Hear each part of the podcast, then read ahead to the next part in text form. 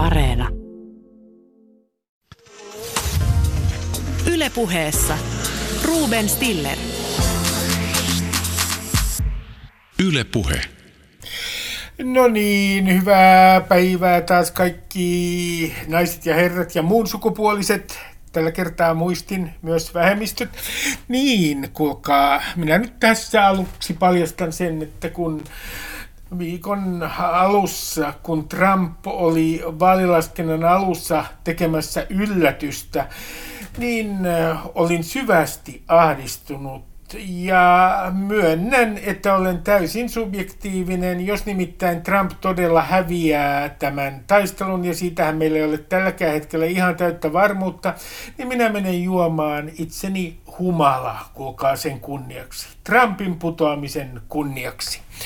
Näin objektiivinen minä olen. Mutta hyvät naiset ja herrat ja muun sukupuoliset, tässä lähetyksessä näyttämölle astuvat ensinnäkin Risto E.J. Penttilä, Nordic West Officein toimitusjohtaja, joka kertoo Trumpin mahdollisesta loppusijoituspaikasta ja hänen tulevaisuudestaan. Tämän jälkeen äh, analysoimme tilannetta republikaanisen puolueen sisällä, mitä siellä tulee tapahtumaan, jos Trump putoaa ja onko maltillisilla republikaaneilla mitään mahdollisuuksia tässä pelissä. Hesarin pääkirjoitustoimituksen esimies Saska Saarikoski analysoi tilannetta. Ja lopuksi kuulkaa, kuulette ihan arvokonservatiivistakin puhetta mikä on suorastaan fantastista. Olen siitä erittäin tyytyväinen. Nimittäin äh, kulttuurin tutkija, dosentti Jari Äänruut kertoo äh, suuresta taistelusta ja siitä, äh, miten äh, uusvasemmiston, 60-luvun uusvasemmiston jäljet johtavat tämän päivän Yhdysvaltain poliittisen äh, kulttuurin rappioon. Tulkaa mukaan. Moi moi! Ylepuheessa Ruben Stiller. Osa yksi. Trumpismi ei kadonnut yhtään minnekään. Nordic West Officein toimitusjohtaja Risto E.J. Penttilä. Risto E.J. Penttilä, Nordic West Officein toimitusjohtaja. Tällä hetkellä, kun kello on 15 yli 8 torstai-aamuna, niin Arizonassa on ollut ihmisiä vaalien laskentapaikan ulkopuolella joillain on ollut aseet, ketään ei ole tietenkään ammuttu, mutta siellä on kokoontuneita ihmisiä. Mitä sä ajattelet tilanteesta torstaina nyt 15 yli 8? Onko Biden voittanut varmasti? Biden voittaa erittäin todennäköisesti 270 valitsijaa mutta se, että voittaako hän varmasti aivan loppuun saakka, niin sitä ei vieläkään voi tietää, koska tässähän tulee oikeuslaitoksen ratkaistavia kysymyksiä.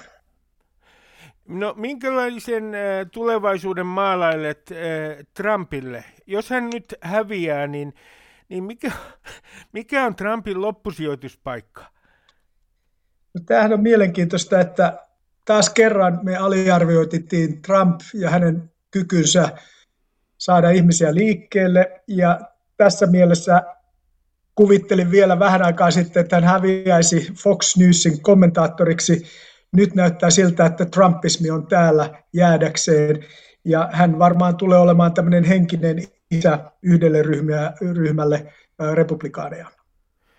Uskotko siihen, että, että, että nämä äänestäjät, nämä Trumpin äänestäjät, että heille – heille syntyy ikään kuin uusi, kenties jollain tavalla Trumpin kaltainen hahmo, että republikaanien keskeltä on kuoriutumassa esiin joku äh, vastaava tällainen karismaattinen johtaja, guru.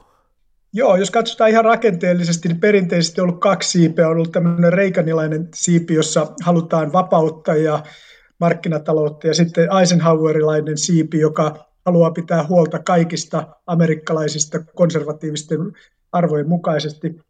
Ja kuvittelin, että mentäisiin takaisin tähän kahtiajakoon, mutta ei. Kyllä nyt näyttää ihan selvältä, että tämmöinen trumpilainen kansallispopulismi on olemassa ja kyllä löytyy. Otetaan nyt ensimmäisenä Donald Trump Jr. Ihan kummallinen nimi mainita poliittisessa kontekstissa, mutta niin oli isänsäkin. Hänen nais- tai tyttöystävänsä Kimberly uh, Guilford joka on näitä trumpilaisia aivan selvästi. Ja sitten löytyy aika monta uh, muutakin nousevaa uutta uh, senaattoria, edustajanhuoneen jäsentä, ja löytyy tietysti muitakin, mutta kyllä tämä nyt näyttää siltä, että tämä kolmas pilari republikaanisessa puolueessa on tullut jäädäkseen sen takia, että voitto, joka menee Bidenille, on voitto myös Trumpille, jonka piti hävitä rökäle tappio. Mutta kun mun katsoo nyt äh, tätä Bidenin äh, tilannetta, niin äh, toinen ennuste, joka meni pieleen, niin sehän oli se, että demokraatit voittaisi senaatin. Senaatin, äh, senaatin enemmistöhän on tärkeää presidentille sen takia, että se helpottaa hänen hallintokauttaan, jos hänellä on enemmistö senaatissa merkittävästi. Äh, onko Yhdysvaltoihin nyt syntymässä pattitilanne – koska senaatti ei mene todennäköisesti demokraateille. Jos Biden on vallassa, niin, niin onko se niin kuin pysähtynyt se järjestelmä? Joo, patti tilanne, mutta tämähän on juuri se, mitä äänestäjät haluaa. Ja tämä on itse asiassa, miten Yhdysvaltain perustuslaki on aikanaan suunniteltu, että jos äänestäjät ovat sitä mieltä, että, että värisuora ja siihen liittyvät uudistukset on tarpeellisia, niin sitten äänestetään myöskin senaattiin sama puolue kuin presidentiksi.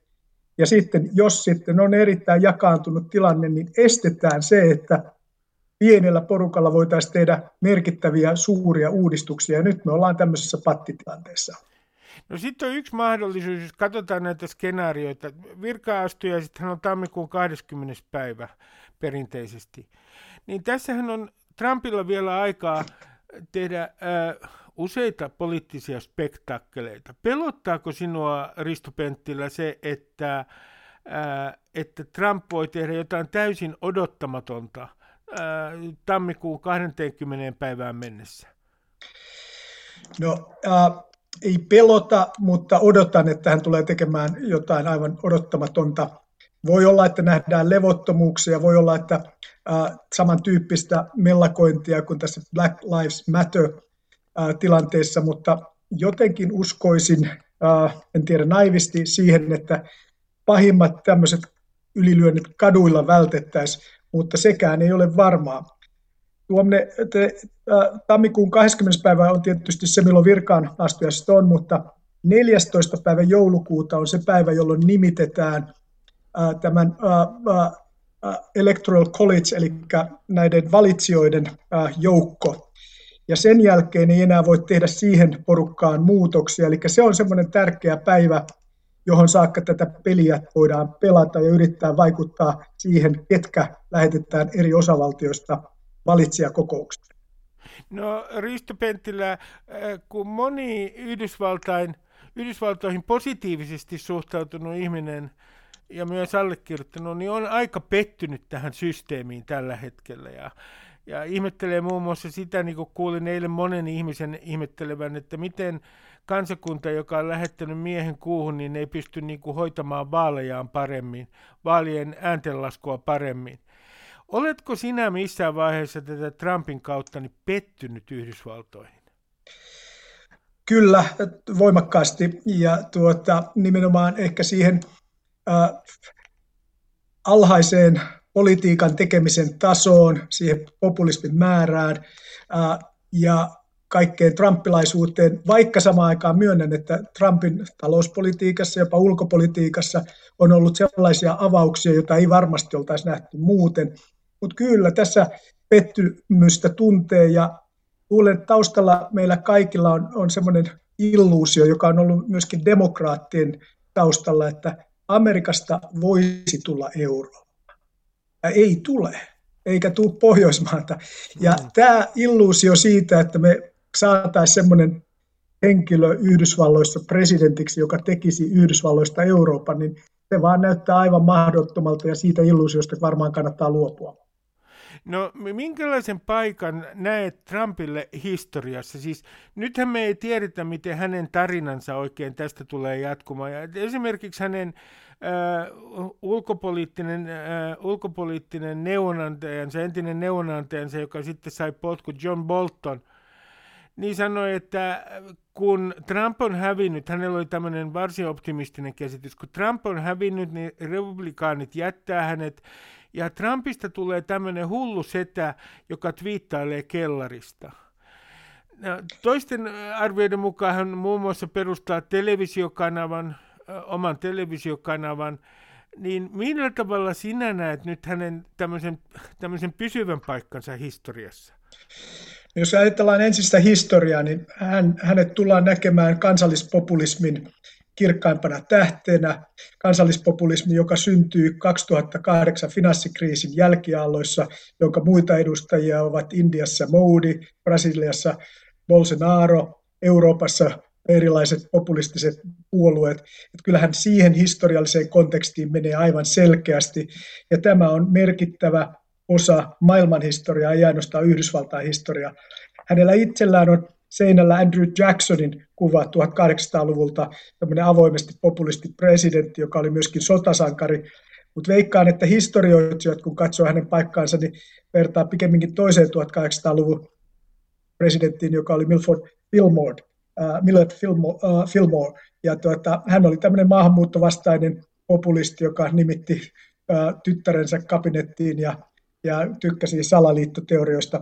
Eli kyllähän tässä hyvin, niin kun, jos historiallisesti katsotaan, niin, niin tuota, ää, nähdään, että populismi on se perinne, johon hänet tullaan sijoittamaan.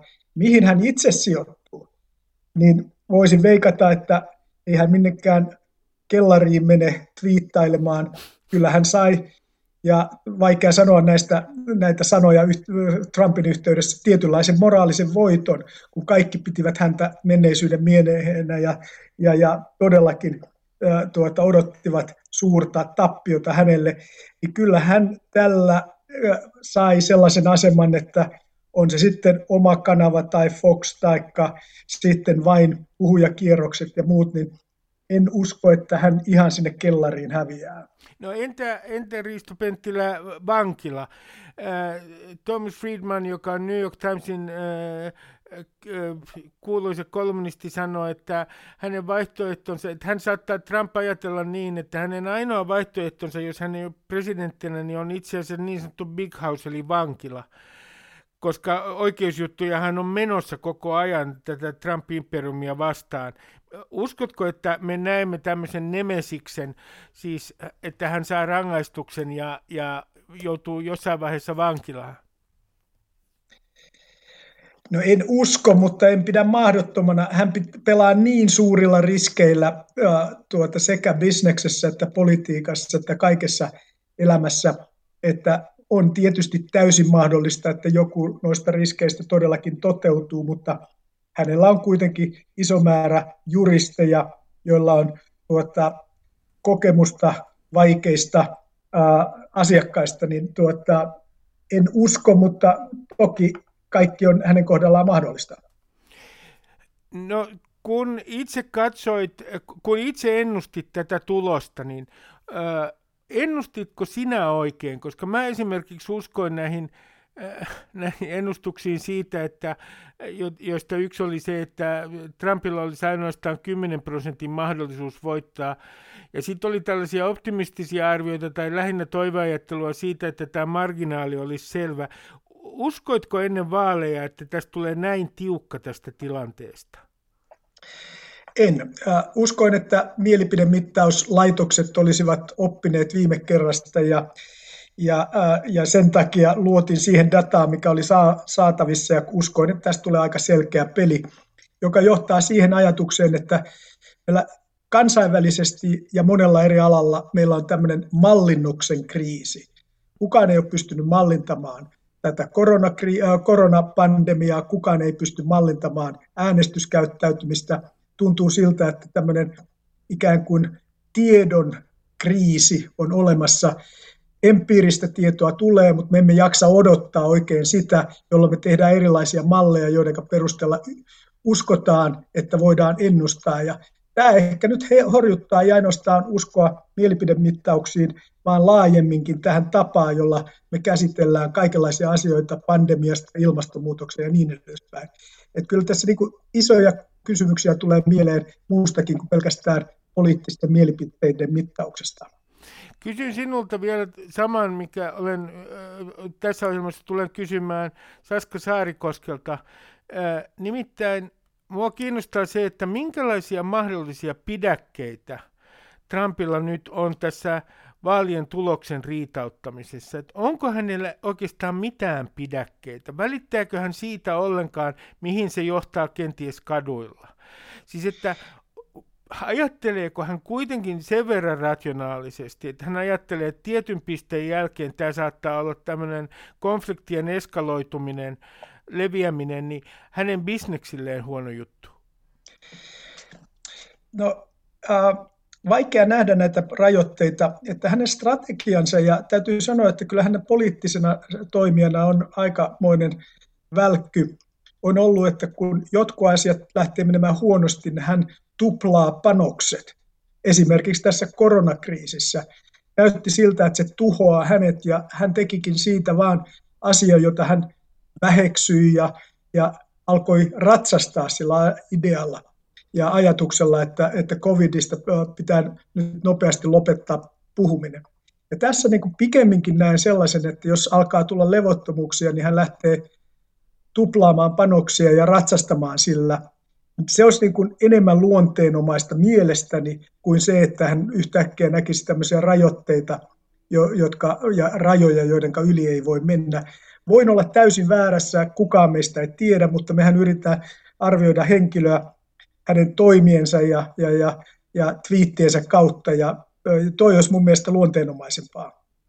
No vielä viimeinen kysymys Risto Penttilä, että, että kun katsot pitemmälle, niin onko nyt, onko, jos Biden tulee presidentiksi, niin, niin onko Yhdysvallat jollain tavalla sinun mielestäsi pelastettu? Ei ole pelastettu, mutta ei myöskään kadotettu, että, tuota, eh, tuota, että Bidenhan on safe pair of hands, eli tämmöinen turvallinen vaihtoehto. Se, että hän ei ole suuri johtaja eikä vahva johtaja, se me myöskin tiedetään, hänellä ei ole senaattia. Ja silloin tullaan tähän suureen kysymykseen, joka on kaikki kaikessa Yhdysvalloille Kiina. Onko hän tarpeeksi vahva panemaan vastaan Kiinalle? Taikka löytämään sellaiset uudet tavat tehdä yhteistyötä, joka olisi tietysti se kaikkein paras. Ja siinä tietysti tullaan siihen, että ei ehkä se tuota, ole kumpaakaan, mutta tämä kiista Kiinan kanssa tulee olemaan se, joka värittää maailmanpolitiikkaa ja Yhdysvaltain politiikkaa vielä pitkään. Risto Penttilä, kiitos haastattelusta. Kiitos. Ylepuheessa Ruben Stiller. Osa kaksi. Mitä ihmettä tapahtuu republikaanisessa puolueessa tällä hetkellä? Hesarin pääkirjoitustoimituksen esimies Saska Saarikoski. Saska Saarikoski, Hesarin pääkirjoitustoimituksen esimies. Tällä hetkellä kello on noin yhdeksän keskiviikkoiltana ja me ei vieläkään varmasti tiedetä, kuka on voittaja tässä vaalissa. Biden on johdolla. Mutta jos Trump häviää, niin miten hänen tarinansa tulee jatkumaan? No, Trumphan ei itselleen varmasti koskaan häviä tai omasta mielestään häviä, että hän, hän poistuu potkien ja huutaen areenalta, eikä kuitenkaan poistu, siirtyy uudelle areenalle. Että Trump, Trump ei varmasti myönnä, myönnä tappiotaan, se ei ole hänen persoonansa mukaista ollenkaan. No jos ajatellaan esimerkiksi sitä mahdollisuutta, mikä tällä viikolla on ollut Der Spiegel-lehdessä, saksalaisessa Der Spiegel-lehdessä, että hän palaisi siihen vanhaan suunnitelmaansa, joka joidenkin tietojen mukaan oli olemassa silloin, kun hän ajatteli häviävänsä mahdollisesti Hillary Clintonille, toisin sanoen, että hän perustaisi oman televisiokanavan. Kuinka todennäköisenä pidät vaihtoehtoa? No jotain sen sortista. Mä luulen, että silloin kun hän alun perin lähti presidenttipeliin, niin hänen ajatuksensa oli markkinoida omia bisneksiä ja omia brändejä niin kuin koko maailman koko maailmalle, koko maailman markkinoilla ja, ja varmasti jonkinlainen, jonkinlainen tota, konservatiivinen media talo voisi olla aivan mahdollinen, että kyllä hän varmaan on miettinyt, miten tämän julkisuuden hyväkseen käyttää. Toinen asia, mikä tietysti on mahdollinen, että hän säilyy jollain tavalla politiikassa, eli, eli tuota, hänellä hän, jos hän nyt häviää niukasti omasta mielestään kiistanalaisesti, niin säilyy varmasti todella eh, uskollisten tukijoiden joukko, joiden avulla hänellä voi olla tässä republikaanipuolueessa kuitenkin jonkinlainen kuninkaantekijän asema ehkä jatkossakin. No, tämä on hyvin mielenkiintoista, Saskasar, koska, koska itse olen maalikkona pienessä päässäni miettinyt sitä, että, että republikaanien täytyy jotenkin irtautua hänestä. Ja nyt kun tämä tulos, me tiedetään siitä, että se on joka tapauksessa hyvin tiukka tämä tulos. Miten tässä ikinä käykin? Niin ensinnäkin, miten sanot tämmöisestä hypoteesista, että republikaanien on entistä vaikeampi nopeasti nyt irtautua hänestä, koska tämä vaalituloksen riitauttaminen, se tulee kestämään se prosessi pitkän aikaa. Ja kaiken lisäksi nimenomaan tämä tulos tekee niin kuin entistä vaikeammaksi tästä kiusanhengestä eroon pääsemisen. Hänhän on kiusanhenki republikaanien establishmentille. Niin, tämä tulos on varmaan monella tavalla huono ja mahdollinen. Tämä on huono republikaaneille, tämä on huono demokraateille. Jos demokraatit vaikka niukasti voittaa, niin ikään kuin lähtee, lähtee haavoitettuna sitten käyttämään valtaa. Tämä on huono Amerikalle. Et en mä oikein tiedä, kenelle, kenelle tämä olisi hyvä, jos ei sitten Amerikan vihollisille, koska tämä, tämähän heikentää, heikentää Amerikkaa ja Amerikan toimintakykyä ja ja, ja kaikin, kaikin, tavoin, kaikin tavoin on, on huono asia koko maalle. No sä oot seurannut republikaanipuoluetta tietenkin paikan päällä mm. äh, asuessasi Yhdysvalloissa. Äh, niin mä kysyn sinulta tätä, että kuinka todennäköistä on, että siellä puolueen sisällä, kun siellä pitää äh, Trumpin mahdollisesti pudotessa valita se linja, niin kuinka todennäköistä on, että moderaatit, siis keskusta oikeisto, niin kuin jotkut sanoo siellä puolueessa, saisi enemmän valtaa? Vai onko niin, että republikaanipuolue on kerta kaikkiaan siirtynyt niin oikealle jo Reaganin ajoista lähtien, että tämmöisillä moderaateilla, maltillisilla republikaaneilla ei ole tässä pelissä mahdollisuuksia? No heidät oli puhdistettu jo aika lailla ennen Trumpin aikaa, että, että tämän Tea Partyn ja, ja tämän niin kuin äärioikeistolaisen Eh, porukan toimesta. Eli, eli tavallaan tällaiset maltilliset republikaanit oli orpoja piruja siinä puolueessa. Ja, ja nyt siellä ne potentiaaliset linjat on tällainen äärikonservatiivinen, jota, jota voisi ehkä puhua tällaisesta Ted Cruzin tyyppisestä, eh, hyvin konservatiivisesta. Ja nyt uutena linjana tämä Trumpilainen, joka on tällainen kansallismielinen. Ja nehän on kaksi hyvin erilaista vaihtoehtoa. Ja jos Trump olisi hävinnyt oikein rökälle tappion, niin varmaan nämä e, tällaiset oikeistokonservatiivit olisi siitä, siitä saanut vettä myllyynsä ja ajatellut, että tämä trumpilaisuus oli tällainen mielenhäiriö, josta, tilapäinen mielenhäiriö, josta nyt sitten kannattaa, kannattaa äkkiä päästä eroon, mutta nyt kun e, Trump sai kuitenkin aika vahvan tuloksen joka tapauksessa, niin on ehkä helppo ajatella, että poliittisessa linjassa ei ole mitään vikaa ja, ja koronavirus tuli ja sotki, sotki asiat, eli voisin kuvitella, että tä, tällä trumpilaisuudella, tällaisella kansallismielisellä, myös tähän valkoiseen työväenluokkaan, ehkä hiukan, hiukan rasistisillakin silmäniskuilla, e, tota, viittilöivällä politiikalla voi olla kyllä jatkossa, jatkossakin puolueessa aikamoista houkutusta. No, tämä on mielenkiintoista. Ymmärsinkö mä oikein, että sä tarkoitat tällä oikeistokonservatiivisilla voimilla siellä tämmöisiä vanhanaikaisia arvokonservatiiveja, jotka eivät ole sama asia kuin Trumpin kannattajat? Juu, ne ovat, joo, tarkoitan tällaisia osa, osa heistä aika uskonnollisia ja, ja, ja osa, osa sitten on tällaisia voimakkaampia tällaisia libertaristisia e, oikeistolaisia, mutta tällainen perinteinen, esimerkiksi Isä Bussin kaltainen maltillinen, e, ikään kuin tällainen sosiaali konservatismi, kompromissihakuinen hakuinen tällainen politiikka, niin se on ollut siellä kyllä jo aika vähissä todellakin ennen, ennen Trumpin kautta. Et voi sanoa, että mä itse ajattelen usein, että e, se puolue oli ajautunut niin kauas siihen sellaiseen oikeistolaiseen, lähes fanaattiseen oikeistolaisuuteen, että se ei voinut enää sillä tiellä mennä kauemmas ja, ja sen takia tuli Trump, koska sen puolueen täytyy löytää uusi linja ja Trump sitten e, uudisti sitä puoluetta sillä tavalla, että se loi tällaisen liiton, jossa konservatiivit ja sitten tämä valkoinen, valkoinen eh, katkera porukka ikään kuin yhdisti voimansa ja, ja eh, loi sitten sellaisen sen verran ison porukan, että se voitti yhdet vaalit ja oli aika lähellä tai saattaa vielä olla ihan kalkkiviivoilla voittamassa jopa toiset. No nyt tietenkin se kysymys on se, että kuinka pitkälle Trump on valmis menemään. Ja jos me katsotaan, että kuinka pitkälle hän on valmis menemään, niin voisi kuvitella, että on kuitenkin joku pidäke. Hän on nyt tähän mennessä jo sanonut, että, että hän on vaalien voittaja ja että vaaleissa tämä vaalitulos yritetään tämä voitto varastaa häneltä ja on tullut kritiikkiä. Jopa Fox News on suhtautunut hänen puheisiinsa, hänen twiittiinsä niin oikeastaan kriittisesti. Siitä on ollut merkkejä. Fox News on ollut itse asiassa kuninkaan tekijä tämän Trumpin kohdalla.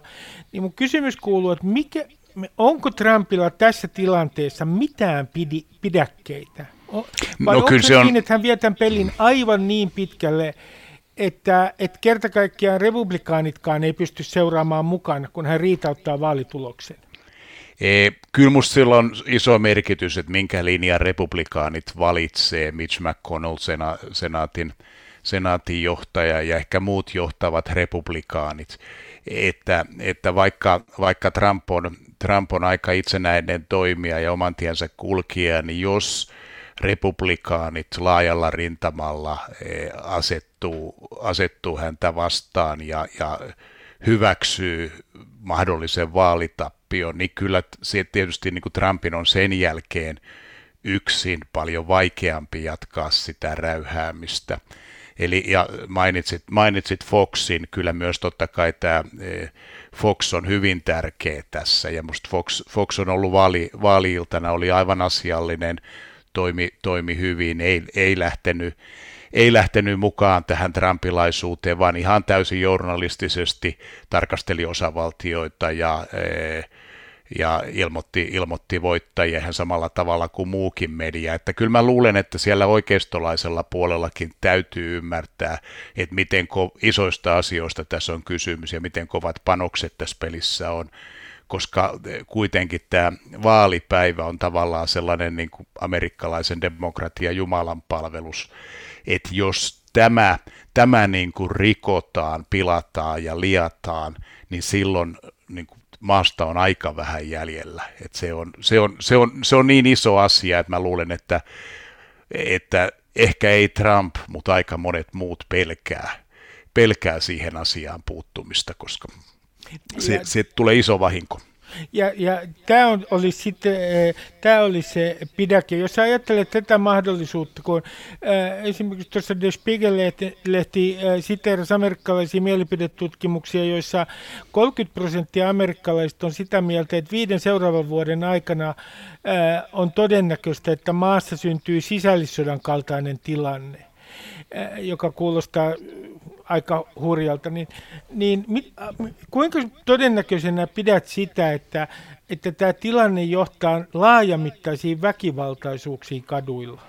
Niin, no 30 prosenttia amerikkalaisista on varmasti ihan mitä mieltä tahansa, että aina, aina, aina löytyy, löytyy kyllä, että, mutta se tota, e, en mä nyt, on, sanotaan, että no, on niin, on niin vakavia asio, vakavista asioista kysymys, että parempi kuin ei lähde veikkailemaan ja pelkästään sanoa, että toivottavasti ei, ei, ei synny, synny sellaista tilannetta. En mä itse mihinkään niin kuin sisällissotaan usko, kyllä siellä kuitenkin on to, toimiva luottamusta nauttiva armeija ja, ja, ja muut asiat, että ei se, ei se nyt sillä tavalla ole, että ne ihan, ihan ar, armeijoittain rupeisivat vastakkain, vastakkain marssimaan, mutta, mutta varmaan, varmaan voi kuvitella, että jossain kaupunkien kaduilla voidaan, voidaan nähdä aika, aikamoisia tilanteita ja jos tämä tilanne pitkittyy ja varsinkin jos Trump tai, tai jotkut muut lähtee sitten porukkaa, porukkaa lietsomaan. No sitten on tällainen, tavallaan tällainen ajatus, johon myönnän, että olen itsekin hairahtunut, joka on se, että kun Biden tulee, niin hän on tämmöinen sateentekijä, ihmeiden tekijä, ja sitten ikään kuin tämä poliittinen kulttuuri jollain tavalla puhdistuisi. Mutta tilannehan näyttää siltä, että, että varsinkin republikaanien piirissä on suuri epäluottamus niin sanottuun liberaaliin mediaan ja he eh, suosii tietenkin vain omia uutislähteitä ja vastapuolellakin on osittain sama juttu. Tämä polarisoituminen on, ei ole kadonnut minnekään. Eikö nyt näytä aika synkältä, koska kun tämä vaalitulos on näin tiukka, niin tämä polarisaatio saattaa pahentua entisestään. Niin, en tiedä voiko se vielä pahentua. Se on tota, joo, kyllä se olisi ollut sen tilanteen kannalta hirveän hyvä, että oltaisiin saatu sellainen selvä vaalitulos ja selvä uusi alku. Eli, eli jos, jos Joe Biden olisi sitten päässyt tällaisen niin kuin selvän, selvän tuloksen siivittämänä ja ehkä demokraattisen senaatin tukemana nyt, nyt ikään kuin jälleen rakentamaan tätä maata Trumpin jäljiltä, niin ehkä, ehkä jotain mahdollisuuksia olisi voinut olla, mutta tämän vaalituloksen jälkeen niin se tuntuu toivottoman vaikealta, että kyllä se tota, yksi, yksi tämän niin tuloksen surullisia puolia on just se, että se osoittaa, miten, miten niin kahtia jakautunut maa on ja miten kahtia jakautuneena se varmasti pysyykin. Et se, on, se on tosi surullista, että tiedän, että miten paljon amerikkalaiset itse molemmilla puolilla tätä eh, niin kuin jako, jakokuilua niin haluaisivat päästä siitä eroon, mutta se on jotenkin sellainen – se on sellainen tilanne, mikä ehkä se sitten syytellään vaan sitä vastapuolta tai, tai, tai muuta, että kaikki, kaikki amerikkalaiset varmasti haluaisivat, haluaisivat päästä siitä eroon, mutta ei se, ei se tällä menolla taida onnistua. No, kun katsotaan tätä poliittista kulttuuria, niin siinähän on yksi piirre, nimittäin politiikan viihteellistyminen, joka on pitemmän aikavälin ongelma. Siellä on ollut negatiivista vaalimainontaa vuosikymmeniä. Oikein, äh, jos vertaa Suomeen, niin erittäin kovaa negatiivista main, äh, vaalimainontaa vastapuolesta. Siellä puhutaan soundbiteista, on jo puhuttu ennen sosiaalista mediaa, toisin sanoen tämmöisistä suunnilleen äh, suullisista Twitter-viesteistä, joita pitää toistaa vaalikampanjoiden aikana. Ja tämähän on tämä poliittinen kenttä viihteellistynyt siis jo ennen Trumpia. Äh, uskotko, että tässä suhteessa on enää mitään mahdollisuutta ottaa askelia taaksepäin, että tämä politiikka on kerta kaikkiaan pysyvästi viihteellistynyt äh, aivan uskomattoman pitkälle sirkukseksi Yhdysvalloissa? Niin, niin, niin kuin mediatutkija Neil Postman, Postman joskus varoitti, että me huvitamme itsemme hengiltä ja mm nyt se hengiltä huvittaminen on sitten tapahtumassa. En tiedä, mä luulen, että, että tämä politiikan viihteellistyminen eh, on vähän muuttanut muotoaan. Se ei ole, ei ole enää niitä iltauutisia, joihin niitä soundbiteja tehtäisiin, tai ei ole enää sellaista yhtenäiskulttuuria, jossa, jossa tämä tällainen viihteellistyminen ikään kuin rehottaa minuutti. Eli nyt, nyt tavallaan niin kuin median, median ongelmat on toisel, toisenlaisia, eli juuri tämä siiloutuminen tai kuplautuminen tai se yhteisen keskustelun puuttuminen, mutta se mun mielestä ei tarkoita sitä, ettei sitä niin kuin tosissaan yritettäisi, että kyllähän eh, jopa voisi sanoa, että eh, että amerikkalaisesta politiikasta, niin kuin vähän suomalaisestakin, on tullut jopa liian vakavaa. Siitä on tullut niin kuin tosikkomaisen vakavaa ja välillä voisi sanoa, että pieni viihteellystyminen voisi tehdä jopa hyvää. Ainakin huumori voisi tehdä hyvää. Että siitähän on tullut, tullut, tullut siis vähän kuoleman, kuoleman vakavaa siitä politiikasta molemmilta, molemmilla puolilla ja sellaista vihantäyteistä ja, ja muuta. Että mä en, mä en niin kuin, ne, ne, on, ne on ehkä, ehkä vähän, vähän tota, erilaisia, erilaisia ongelmia. Me tietysti toivottiin, että internet ja tämä verkko ja sosiaalinen media olisi tuonut niihin ratkaisuja, että pystyttäisiin keskustelemaan ja perustelemaan ja syvällisesti pohtimaan ja etsimään tietoa ja, ja, ja, ja sitten onkin käynyt aika monessa asiassa just ihan toisella tavalla, että, että, mutta tietysti täytyy toivoa, että ne on sellaisia kasvukipuja, että, että tota, tämä mitä nyt käytetään huonoa ja pahaa ja vihanlietsontaa, niin että me opittaisiin käyttämään sitä myös niin kuin niiden ongelmien ratkomiseen. No Saska Saarikoski, kuinka todennäköistä on, että Trumpin kaltainen, uusi Trumpin kaltainen hahmo nousee Yhdysvaltain politiikassa republikaanien keskeltä? Kyllä se on minusta täysin mahdollista, että monethan on ajatellut, että että mit, miten kauhea olisi ollut, jos Trump, Trump ei olisi ollut niin tyhmä ja laiska. Eli että jos hän olisi ollut vielä, vielä, niin kuin, e, vielä, vielä tehokkaampi, tehokkaampi, älykkäämpi ja aikaansaavampi, miten paljon, paljon asioita hän olisi voinut saada aikaan. Että, että tuota, kyllä mä luulen, että sillä, sillä tiellä on, on seuraajia ja voi olla vaarallisempiakin vielä. Ja sitten viimeinen kysymys, ja mä myönnän Saska, että tämä on hölmö kysymys, mutta aika monet sanoo mm. tänään, on sanonut tänään vihasena, ennen, varsinkin ennen kuin Joe Biden äh, alkoi äh, alko saada paremmat asemat äh, päivän vaalituloksissa. Aika monet on sanonut, kironnut sitä, että kyllä amerikkalaiset, nämä Trumpin kannattajat, että kyllä ne on helvetin hölmöjä ja aivan tolloja. Mitä sä sanot tästä, tästä väitteestä, että, että Trumpin kannattaminen on merkki alhaisesta sivistystasosta Yhdysvalloissa? Niin, kyllä varmaan on niin, että Bidenin kannattajat on koulutetumpaa väkeä kuin Trumpin kannattajat noin keskimäärin, mutta ei koulutus aina, aina tota, ole sama asia kuin älykkyys ja sivistys, että, että tuota, kyllä, kyllä siellä – Trumpinkin puolella on jo siinä, mitä, oliko niitä nyt 70 miljoonaa äänestäjää, niin kyllä siinä on varmasti aika monenlaista viheltäjää ja ei ne, ei, ei, ei ne, ei ne kaikki, kaikki tietenkään mitään tomppeleita, kyllähän me se tajutaan. Saska Saarikoski, kiitoksia haastattelusta. Kiva, kiitos, hei hei. Ylepuheessa Ruben Stiller. Osa kolme Tulossa on, kuulkaa, suuri taistelu. Dosentti, kulttuurin tutkija Jari Äänruut, joka muuten esittää myös arvokonservatiivisia mielipiteitä. Mainiota. Jari Äänruut, me tehdään tätä haastattelua kello 12 jälkeen keskiviikkona.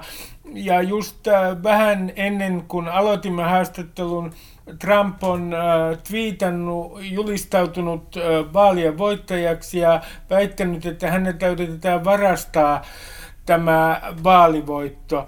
Onko liberaalidemokratia vaarassa Yhdysvalloissa? No mä en ole kovin huolestunut siitä. Mä näkisin, että tämä kuuluu Trumpin tyyliin, että hänellä on nämä showmiehen elkeet ollut tässä koko kauden aikana ja myös vaaleissa sitä ennen ja vaaleissa nyt ja koko ajan. Ja oikeastaan hän on käynyt näitä vaaleja niin kuin koko sen kauden ajan, että se on ollut hänen niin kuin poikkeuksellinen piirteensä. Että hänellä on käynnissä koko ajan tämä mandaattikamppailu ja, ja nämä hänen niin kuin ylilyöntinsä, niin ei ne minusta ne ei niin kuin ole kauhean huolestut. Katsotaan tätä tilannetta nyt vähän taaksepäin ja ajatellaan Trumpia historiahahmona. Sinä olet sekä kulttuurihistorioitsija että sosiologi. Minkälaisena hahmona sinä näet Trumpin historian näyttämällä? No, kuten tuossa totesin, niin mun mielestä se olennainen piirre on ollut hänessä, että hän on siis viihdetaiteilija tyyliltään – ja hän niin kuin politikoksi ryhdyttyään kävi sen vaalikamppailun nimenomaan tällä tyylilajilla ja menestyksekkäästi ja oli taitava siinä ja on, on sitten käynyt sitä, niin kuin, käyttänyt sitä tyylilajia ja tavallaan käynyt sitä kampanjaa myös presidenttinä ollessaan. Ja, ja se on ehkä niin kuin poikkeuksellista. Ja sitten kun hän on tällainen lempeästi sanottuna niin kuin satusetä, että hän sepittelee juttuja siinä omaksi tuekseen ja yleisönkin iloksi niin ihan suruttomasti, niin siitä on sitten seurannut se, että, että tavallaan tämä niin kuin presidentin arvovalta perinteisessä mielessä on niin kuin luhistunut. Ja sehän on niin kuin mielenkiintoinen seikka sinänsä, koska Yhdysvaltojen demokratia, joka on siis hyvin vahvasti kansanvaltaista, niin siinä on myös kuitenkin tämä vahva liittovaltion presidentti, ja, ja se on niin kuin tavallaan siinä mielessä presidentti keskeinen niin äh, sitähän voi lukea monella tavalla sitä, että tämä presidentin arvovalta on niin kuin luhistunut niin sitä voi lukea niinkin, että, että, että, että Trump on tavallaan laskenut tämän presidenttiinstituution sinne samalle tasolle, missä muutkin poliittiset instituutiot ovat olleet jo pidemmän aikaa, eli koko ajan niin kuin keskellä likaista kamppailua. Minä luulen, että minä en ole suinkaan ainoa Amerikan ystävä ää, tällä hetkellä, joka on ollut todella pettynyt ää, Yhdysvaltoihin nimenomaan Trumpin takia. Ää, Jari Äänruut, oletko sinä pettynyt Yhdysvaltoihin? Systeeminä, poliittisena, kulttuurina ja systeeminä. En mä kyllä ole pettynyt. Mun mielestä tämä on ihan kuulu, ihan niin kuin pysyy tämän niin kuin liberaalidemokratian käymistilan puitteissa, että en mä tässä näe mitään sinänsä huolestuttavaa. Ehkä se merkille pantavin piirre tässä on tämä kahtia jakautumisen äärimmäisyys, että mutta se kahtia jakautuminen ei ole Trumpin kauden ilmiö, vaan se on vuosikymmeniä jatkunut siellä ja amerikkalaiset politiikan tarkkailijat, kun heitä niin kuin haastattelee Yhdysvalloissa, niin se yksi perus, perus niin kuin tulkinta, joka aina esitetään, on se, että niin kuin republikaanien ja demokraattien eriytyminen ja se, että ne ei enää tuo toistensa niin kuin lakialoitteita eikä äänestä ristiin kongressissa, niin se on, se on edennyt ja edennyt ja edennyt, se on saavuttanut niin kuin lakipisteensä ja se oli jo aika pitkällä niin kuin Obaman kaudella ja nyt tavallaan Trump on sen niin kuin huipentuma. Ja jos ajatellaan tämmöistä kehitysprosessia, että se saavuttaa jonkun niin kuin lakipisteensä, niin sehän on niin kuin pattitilanne. Ja, ja nyt kysymys kuuluu, että mitä sen jälkeen, koska tavallaan se pattitilannehan ei voi loputtomiin jatkua. Että siinä mielessä ehkä tässä ollaan jonkinlaisen niin kuin käännekohdan äärellä. Ajatellaan nyt, että Trump tavallaan peilaa jonkinlaista laajempaa historiallista murrosta. Minkälainen, äh, minkälainen tämä murros sinun mielestäsi oikein on järjännyt, jota äh, Trump ikään kuin peilaa? Joo, se on hyvä kysymys, kun ajatellaan, että Yhdysvallat on tosiaan äärimmäisen demokraattinen, äärimmäisen kansanvaltainen järjestelmä. Siis siellähän osavaltioissa, enemmistössä osavaltioiden perustuslakeja määritellään kansalle oikeus ryhtyä vallankumoukseen, jos, jos tota, valtaan astuu tyrannimainen hallitus.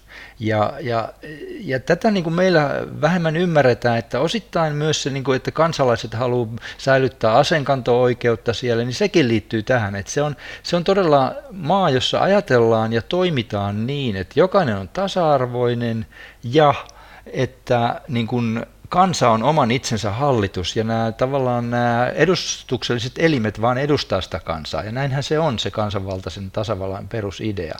Niin siinä mielessä tämä, tämä tilanne, mikä siellä nyt vallitsee, niin, niin se kaikki niin kuin mahtuu tähän puitteisiin. Ja tota, mä näkisin, että tämä niin kuin poliittisen kulttuurin raaistuminen on tässä sellainen mielenkiintoinen ilmiö, joka liittyy kulttuurin murrokseen. Et se on alkanut jo 1960-luvulta, että silloin tapahtui tämä niin sanottu kulttuurivallankumous, että tämmöinen niin kuin kulttuurin ohjaava arvoydin, joka oli tällainen aika lailla niin kuin, voisi sanoa nykykatsannossa kristillinen, konservatiivinen, niin se niin kuin tuhottiin ja sen tilalle, se niin kuin murtui ja sen tilalle tuli sitten tällainen niin kuin vapaa, luonnollinen ihmisyys, että jokainen elää luonnollista ihmisyyttä vapaasti ja, ja tota, siinä on on, on käynyt niin, että nämä niin kuin vasemmistoliberaalit tai vasemmistofilosofit ja aktivistit, jotka on ajaneet tätä niin kuin kulttuurin perinteiden niin kuin murtamista ja rajojen rikkomista, niin ne ovat, ovat samalla tulleet niin kuin pystyttäneeksi sellaisen, sellaisen tota, niin kuin, sellaiset ihanteet ja sellaiset toimintatavat, jossa tavallaan tällainen niin kuin eläimellisyys on ihannoitavampaa kuin korkea kulttuuri-ihmisyys. Tavallaan kor- korkeat kulttuuriset sivistysihanteet, kohteliaisuus, hyvä käytös, etäisyyden pitäminen ja tämmöiset asiat, niin niille ei ole niin enää arvoa, niin joten eihän se ole ihme, että sitten se alkaa tulla myös politiikassa näkyviin. Ja nyt kun meillä on sitten sosiaalinen media, media niin kuin teknisesti mahdollistanut sen, että ei ole mitään rajoja siinä, miten voidaan niin kuin käydä tämmöistä toistensa, toisten ivaamis- ja mustamaalaamiskampanjaa verkossa, niin, niin se on antanut niin kuin myös, myös, myös tämmöiset aika lailla rajattomat mahdollisuudet tällaiselle raalle politiikalle. Siis jos ymmärrän oikein, että sun visio siis on se, että, että tästä 60-luvun uusmarksilaisesta, uusvasemmistolaisesta kulttuuriradikalismista johtaa siis jäljet tähän Trumpin kauteen. No siinä mielessä, että niin kuin, koska kun eletään kansanvaltaisessa tasavallassa, niin politiikka, politiikka politiikalle pitää vastausta etsiä politiikan muutokselle sieltä, millainen on kulttuuri, millaisia ovat ihmiset. Että ei se poliittinen prosessi niin kuin elä omaa elämäänsä. Ja, ja myös mun mielestä toi, että se vastakkainasettelu on pikkuhiljaa edennyt ja nyt se on saavuttanut huippunsa, niin sekin viittaa siihen, että ei se ole niin kuin poliittisen, poliittisten suhdanteiden seurausta, vaan se on pikkuhiljaa edennyt niin kuin prosessi ja, ja tämmöiset kulttuuriset muutokset, ne on niin kuin hitaita, mutta ne usein etenee aika niin kuin vääjäämättömästi. Ja mä liitän tämän myös tällaiseen ikään kuin länsimaiden alasajoon, eli tällaiseen Spengleriläiseen ajatukseen länsimaiden unterkangista, perikadosta, että länsimainen kulttuuri ehkä on niin kuin laskeva kulttuurimuoto ja tämä 60-luvun kulttuurivallankumous ehkä niin kuin edisti sitä, että kulttuurista hävitetään tämmöiset erot ja erottelut ja arvohierarkiat ja korkeat arvoihanteet, koska ne edellytetään yleensä silloin, jos kulttuuri on elinvoimainen ja kehittyy kohti korkeampia tasoja. Kun ne poistetaan, kaikki on samalla, samanarvosta ja tasalaatusta ja ja, ja ihmiset saa käyttäytyä niin kuin huvittaa, niin siitä niin kuin seuraa väistämättä se, että kulttuuri alkaa mennä alaspäin.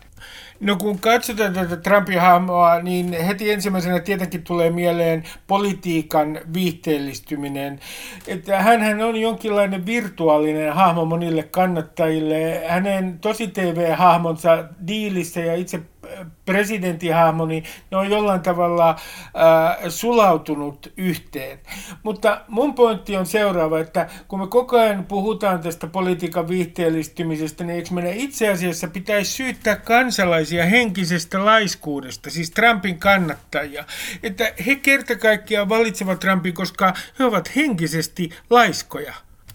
Joo, joo tämä on hyvä, hyvä juuri, juuri näin, että siis sellaiset johtajat kuin kansa, mutta, mutta tota, siis Trumpistahan viihdetähtenä voi sanoa ehkä niin, että, että hänellä ehkä jäi niin kuin päälle tämä repliikki, johon, niin kuin, joka oli hänen niin kuin, johtava repliikki, josta hänen tunnettiin ja jota hän itsekin rakensi, you are fired. niin hän, hän on antanut potkut melkein kaikille. Että. Kyllä, hän on toteuttanut sen ihan käytännössä. se, se myös saattaa koitua hänen kohtalokseen, että tavallaan kuka haluaa tehdä yhteistyötä miehen kanssa, joka, joka, joka voi milloin tahansa antaa sulle potkut. Että, et tota, no ei se nyt ihan kaikkien osalta pidä paikkaansa, mutta kuitenkin Trump on ollut viihdetähti ja on viihdetähti ja mä oon kerran ollut siis hänen puhetilaisuudessaan, en sen takia, että olisin hänen kannattajansa, vaan sen takia, että halusin, halusin seurata sitä ja, ja se oli mulle silmiä avaavaa, koska siinä konkreettisesti paljastui se, että millä tavalla tämä tilanne, että media on käynyt niin kuin kamppailua Trumpia vastaan. Erityisesti niin kuin liberaali vasemmistolainen media omaksu sen roolin jo ennen Trumpin ensimmäistä valintaa ja, ja sen jälkeen on käyty koko ajan sitä kampanjaa, niin, niin tavallaan se on, siitä on seurannut se, että myös meillä Suomessa media ei oikein ole pystynyt välittämään totuudenmukaista kuvaa tästä tästä tota, henkilöstä ja poliitikosta, eikä myöskään hänen hallinnonsa toiminnasta, eikä, eikä myöskään siitä, mihin hänen karismansa perustuu. Ja mulle oli niin kuin todella yllättävää nähdä, kuinka kuinka todella hyvä hän oli viihdetaiteilijana ja kuinka hyvä hän oli niin kuin poliittisena puhujana, että hän todella pyöritti sitä yleisöä yli tunnin ajan ihan, ihan niin kuin miten huvitti ja ihmiset nousi pystyyn ja taputti. Eikä kyseessä ollut se, että ne, ne olisi ollut hänen vaalitilaisuutensa ja ne olisi ollut ainoastaan hänen kannattajiaan. Et siis, kyllä hänellä on semmoista niin hän on niin kuin loistavan hyvä, voisi sanoa koomikko, että hän, hän osasi niin kuin kanavoida yleisön semmoisia pikkuilkeitä tuntoja, jotka kohdistuu niin kuin väärämielisiin byrokraatteihin ja, ja, ja valtionhallinnon typeryyksiin ja niin poispäin. Että, et, et, et mä sanoisin, että hän on niin taitava viihdetaiteilija ja hän on vienyt sen niin äärimmäisyyteen tässä poliitikkona, mutta ehkä niin kaksi asiaa. Se median käymä kamppailu Trumpia kohtaan ja sitten toisaalta se, että hänellä on itsellä koko ajan käynnissä tämä viihdetaiteilijan tyylilaji, niin ne on niinku peittänyt alleen sen, mitä oikeasti Trumpin hallinto on saanut aikaan, mitä siellä on tapahtunut. Ja, ja tota, mä luulen, että sen takia hän on niinku tavallaan historian suuri tuntematon. Et me ei oikein tiedetä, mitä hänen hallinnon aikana on tapahtunut vielä, ennen kuin, ennen kuin se kuva, kuva niinku esitetään meille. Että mä olen itse kiinnittänyt huomiota siihen, että ainakin Lähi-idässä hän sai aikaan todella suuren, suuren muutoksen, siis tota, Arabiemiraatit ja Bahrain tunnusti Israelin valtio, joka on iso, iso loikka. Hän siirsi tota, suurlähetystön Tel Avivista Jerusalemiin, jota niin kuin monet Yhdysvaltojen presidentit oli luvannut aikaisemmin, mutta koskaan sitä ei ollut toteutettu. Hän uskalsi toteuttaa sen. Nämä on isoja muutoksia ja, ja, ja lähidän kannalta mä katson, että ne on niin kuin muutoksia myönteiseen suuntaan, koska koska niin kauan kuin arabimaat käytetään niin kuin latenttia sotaa Israelia vastaan, niin se alue ei voi rauhoittua oikeasti. Niin, mutta sinä olet Jari myös kirjoittanut Ylen kolumnissa tulevasta suuresta taistelusta. Ja tämä taistelu on sellainen kehityskulku, joka menee pitkälti näiden presidentinvaalien yli ja kauas tulevaisuuteen. Voitko nyt kertoa, että mikä tämä tuleva suuri taistelu, joka ilmeisesti on menossa, niin mikä se oikein on? Joo, siis tämä toinen suuri muutos, joka, joka niin kuin Trumpin hallinnon aikana on tapahtunut, on niin kuin tämä Kiinan politiikan selkeä muuttaminen. Ja se tapahtui viime kesänä, että siellä niin kuin, äh, Pidettiin tämmöinen neljä, neljän puheen sarja, jonka aloitti turvallisuusneuvonantaja Robert O'Brien ja sitten, sitten FBI-johtaja Christopher Wray puhuu ja sitten puhuu oikeusministeri William Barry ja lopulta sitten ulkoministeri Mike Pompeo veti niin kuin yhteen nämä ja ja, ja tässä koko puheiden sarjassa oli, oli kysymys siitä, että siinä tavallaan luotiin aineksia uudesta Trumanin opista, että on käynnistynyt uusi kylmä sota, Kiinaa vastaan. Ja se, miten niin kuin Nixonin kaudesta lähtien on tehty Kiinan politiikka on ollut virhe, ja tavallaan niin kuin republikaanit siinä tunnusti oman virheensä, joka on samalla Yhdysvaltojen Kiinan politiikan virhe ollut, on niin kuin tuettu ja uskottu, että yhteistyön avulla voidaan niin kuin saada Kiina pehmenemään, muuttumaan tällaiseksi demokraattisemmaksi kansakunnaksi, mutta kehitys on kulkenut juuri päinvastaiseen suuntaan, että on, syntynyt maa, jossa on niin kuin tehokas tällainen kapitalisti, valtiokapitalistinen systeemi ja sitten äärimmäisen totalitaristinen marksalais-leniniläinen hallinto. Ja, ja, tota, ja siinä on niin kuin tämä Pompeon puhe, niin kuin, jonka hän piti vielä Nixon kirjastossa, niin se niin kuin, tavallaan, siihen kiteytyy se uusi Kiinan politiikka, joka on hyvin selkeä tavallaan niin uuden kylmän sodan aloitus ja, ja, ja siinä todetaan se, että koska Kiina on aloittanut sen taistelun, niin Yhdysvalloilla ei ole mitään muuta mahdollisuutta kuin vastata siihen. Eli kysymys ei ole siitä, että, että voisiko länsi valita, ei voi. Että Kiina hyökkää, Kiina haluaa vallottaa maailman tavalla tai toisella ja lännen on vastattava siihen. Ja, ja tota, mä, mä valitettavasti uskon, että tämä analyysi on aika oikea.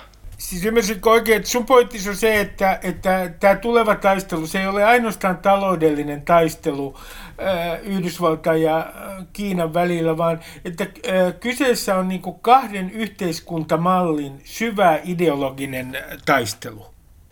Se on, se on mitä, mitä ilmeisimmin, se on nimenomaan sitä se on, että koska ei ole minkäänlaisia takeita, että jos Kiina pystyy todella saavuttamaan sellaisen maailmanherruuden, jota se on lähtenyt tavoittelemaan, että se toimisi niin kuin sillä periaatteella, että se antaa niin kuin tällaisten alusmaiden, tai ehkä se on vähän liian voimakas ilmaisu, mutta vaikutuspiirissään olevien maiden niin kuin säilyttää sen poliittisen kulttuurin, joka niissä on ihan sellaisena. Että ei, ei, ei ole mitään syytä olettaa siihen. Että kyllä kyseessä on niin kuin todella pelottava kommunistinen järjestelmä, joka tähtää maailmanvalloitukseen. Kyseessä on niin kuin Kiinan kommunistisen puolueen hanke. No kun kello nyt lähentelee kohta jo puolta yhtä keskiviikkona, niin, niin äh, viimeinen suuri kysymys, että kun nyt tälläkin hetkellä pelätään, että tämä tilanne todella mobilisoituu kaduille, esimerkiksi niin, että Trump kehottaa ihmisiä taisteluun kaduilla, niin kuinka todennäköisenä sinä pidät, että nämä levottomuudet laajenevat ja eskaloituvat Yhdysvalloissa?